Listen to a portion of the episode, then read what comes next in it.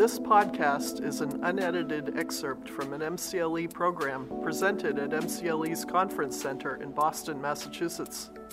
Get 24 7 instant access to over 350 employment and labor law e lectures and more with a subscription to the MCLE Online Pass. Learn more at www.mcle.org/slash online pass. Please note that MCLE's products, services, and communications are offered solely as an aid to developing and maintaining professional competence. The statements in this recording may not apply to your circumstances, and no legal, tax, accounting, or other professional advice is being rendered by MCLE or its speakers. For full terms and conditions, please see the MCLE website there there have been a lot of questions and there's a lot of issues coming up now about how all of this interacts with um, employers' rights to require certain types of employees to come into work, um, how the the employees' uh, safety when they do come into work um, ha- is guaranteed or is provided for, and what employees' recourse will be if um, there are issues with that. Um, so that's what I'll be talking about briefly here. Um, as you all know by now, the governor declared a state of emergency on March 10th, and on March 23rd, um, required uh, all non-essential businesses to close. Of course, the um, what's an essential and what's a non-essential business is somewhat contested in some areas. Um, for example, uh, construction workers is a current uh, area that that has been labeled as an essential business, uh, but some um, contest that. Um, as it is under the existing order, uh, food service workers, restaurant workers, and the like um, are considered to be uh, essential employees. Healthcare and human services lawyers are considered lawyers. Workers are considered to be essential employees. Uh, gro- grocery and other food service workers essential utility workers, transportation workers, and many others. Um, there is a, a complete list um, on at the link that I've provided on this slide um, that has the governor's order that itemizes all of the essential um, uh, workers and services. Um, failure for an, a non-essential uh, employer to close can result in fines, civil charges, referral for criminal prosecution, and you can even call the cops, uh, uh, or at least the de- local departments of public health can call on the cops to uh, enforce the government's um, the governor's order. Um, employees do have a right to report non-essential employers who are nonetheless remaining open um, to the Massachusetts Department of Health or local boards of health. Um, in most cases, it's going to be your local board of health in your local town or, or other municipality. Regardless of whether you're an essential or non-essential employer, if you're open for business, even if virtually, you still have the, the same obligations you would have to if, if you were actually requiring everybody to come into the work site. You have to maintain a safe workplace. You have to observe all federal wage and hour laws, provide leave as required, refrain from discrimination, and adhere to all of your other statutory obligations. So, for those uh, employers that are deemed to be essential employers, um, what that means is that they have uh, the right to require their employees to come into work um, and uh, continue to uh, contribute to the operations of the employer. Um, an employer uh, in that circumstance has an obligation uh, to maintain a safe work environment. It's an obligation that's established under OSHA regulations, under state regulations if, if uh, OSHA doesn't apply to you. Um, and the general duty to, for providing a safe workplace is, uh, is spelled out in the OSHA statute that um, requires that uh, you, as an employer, have an obligation to ensure that your employees are not placed at risk of serious harm or death. In the current uh, crisis, um, essentially the way OSHA works in implementing that obligation is that they've they've implemented a bunch of regulations governing workplace safety um, in many different scenarios.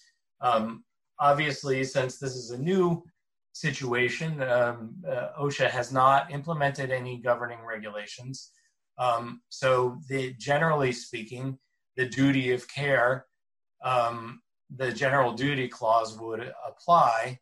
Um, but there are other workplace uh, regulations that OSHA has has implemented that I'll get to in a second that may also be applicable. In the meantime, um, employ the, both OSHA and the Centers for Disease Control have issued some guidelines that, while not enforceable, may be instructive if there are ever enforcement actions um, uh, should should that kind of a scenario arise. These guidelines are fairly common sense, include have a plan, promote hand washing, keep employees home if they're sick, maintain physical distancing, require employees to wear masks, um, don't share equipment, provide flexible work sites.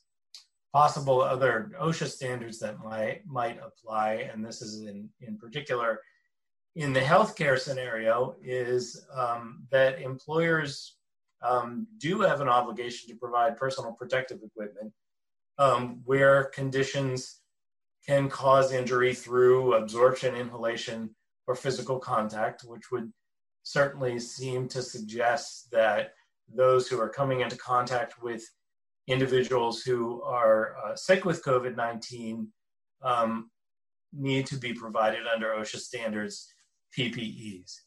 Um, there's a, another standard requires respirators um, where uh, workers are in a situation where they may be uh, breathing harmful fogs, fumes, mists, or vapors since we know that the COVID virus is transmitted through uh, micro droplets, droplets, which I think would qualify as a vapor, this regulation may apply as other as well.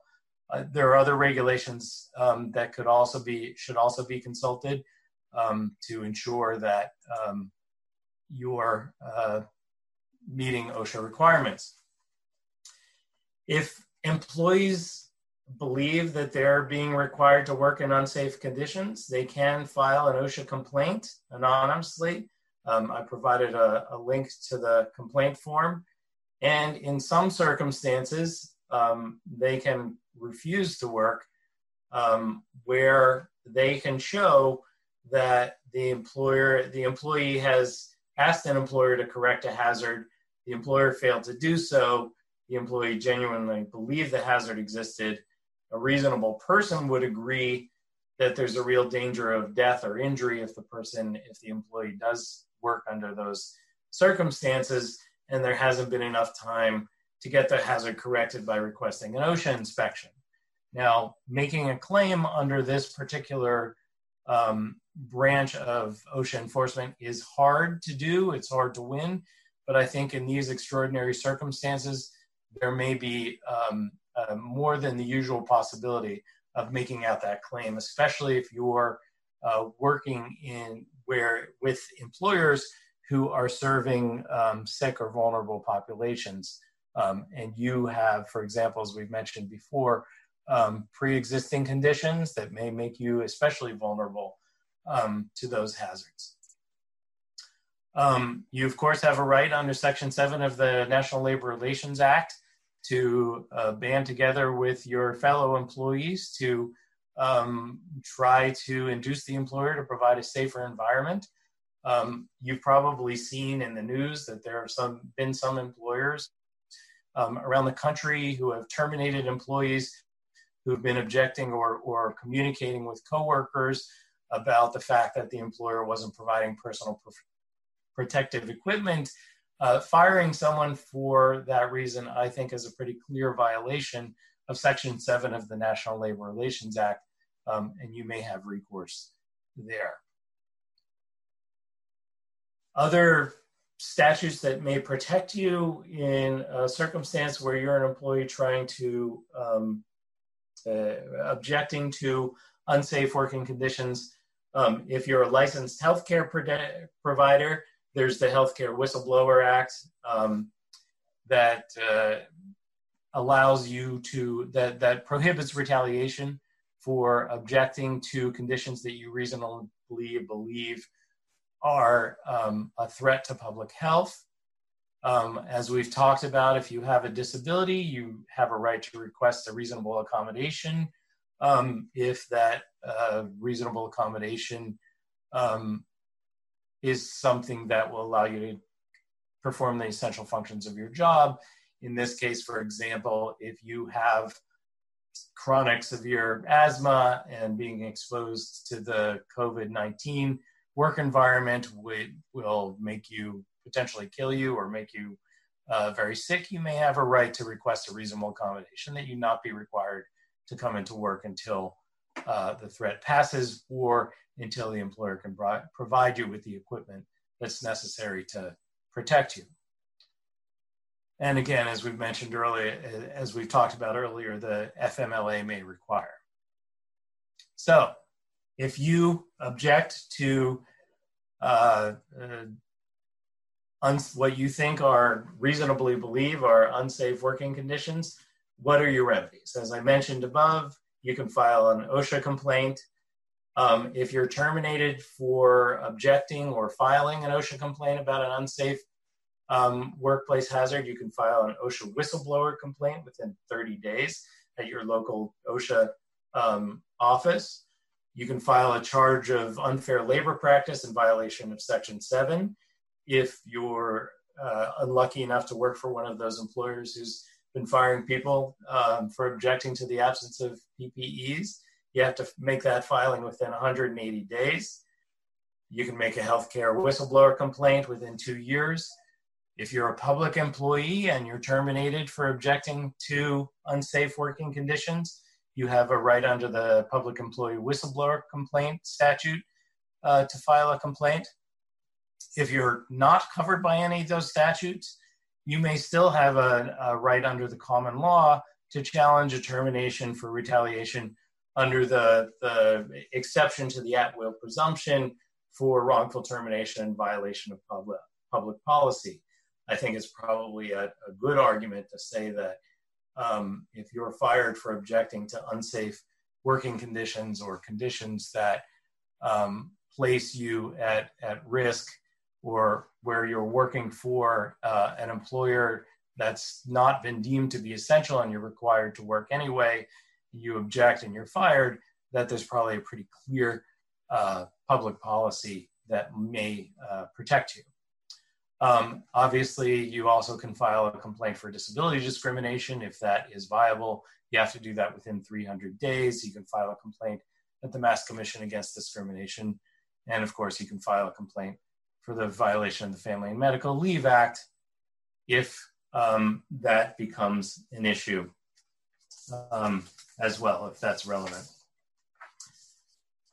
So, some helpful links um, for you are, uh, which I, I have um, at the end of this uh, this PowerPoint. Um, there are links to the governor's um, order on essential services. There's an excellent frequently asked questions on that um, subject that I provided.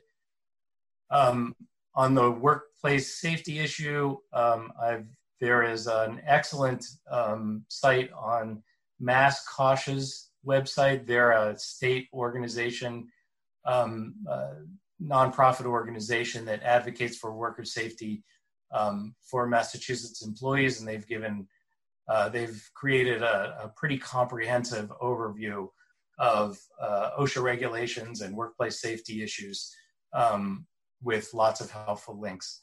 Um, OSHA has issued guidance on preparing uh, workplaces for COVID 19, as I mentioned, as has the CDC. Um, there's a if if you are injured uh, on the workplace, there is a um, possibility that you would file, you would uh, qualify for workers' compensation um, if you can show that um, you were injured on the workplace um, and that the injury uh, in that you got sick was um, caused um, by a condition that was inherent in actually working in that um, workplace. You can, there's a link um, to uh, the, an, an, outline of what your rights are under the workers' compensation statute. Um, you should also, of course, call a workers' comp lawyer if you feel that you may be entitled to benefits um, there. And I've also given you some links on how you can uh, vindicate your claims um, for Section 7 rights, uh, discrimination, um, both at the MCAD and the EEOC. And there's some excellent um, resources at the EEOC website on um, an employer's obligations under the disability laws, the Rehabilitation Act, um, and uh, rights to accommodation and the like. So that is a whirlwind uh, view of um, one's uh, rights to workplace safety um, under the, the various um, statutes that, that may apply.